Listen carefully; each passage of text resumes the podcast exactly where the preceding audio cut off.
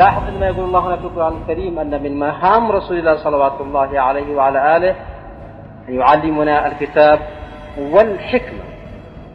ما هي الحكمة الآن في مواجهة أمريكا وإسرائيل ومؤامراتهم وخططهم وأصبحت علنية ومكشوفة وأصبحت أيضا هجمة ليس معها ولا أي ذرة من احترام لهذه الأمة ولا حتى لزعماء هذه الأمة. سخرية احتقار امتهان بشكل عجيب. ربما لم يحصل هذا في التاريخ. ما هي الحكمة الآن؟ تجد أنها الحكمة التي يرفضها القرآن التي يهدد القرآن على من تمسك بها. ما هي الحكمة؟ السكوت. نسكت ونخضع ولا أحد يطلع كلمة لا شعار يردد. أتكلم في أمريكا.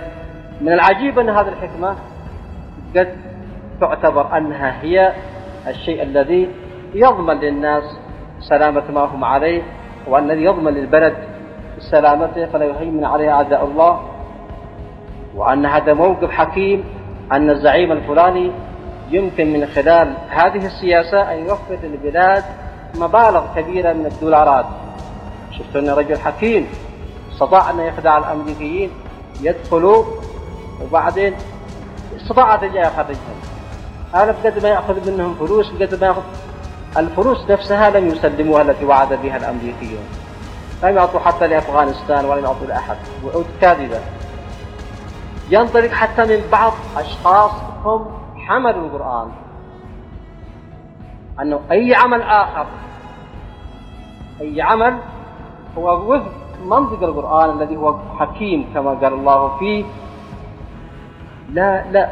يقول لك لا هذا تصرف غلط وهذا يؤدي إلى القضاء على الزيدية ويؤدي إلى كذا ويؤدي سكتة ولا موقف.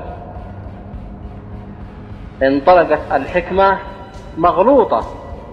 لم يبقى للإنسان حتى تقديراته الطبيعية للأشياء. لم يبقى الإنسان هو أن ينطلق الموقف الطبيعي من القضايا التي أمامه. يجلد الناس يخبر الناس باسم حكمة فهكذا.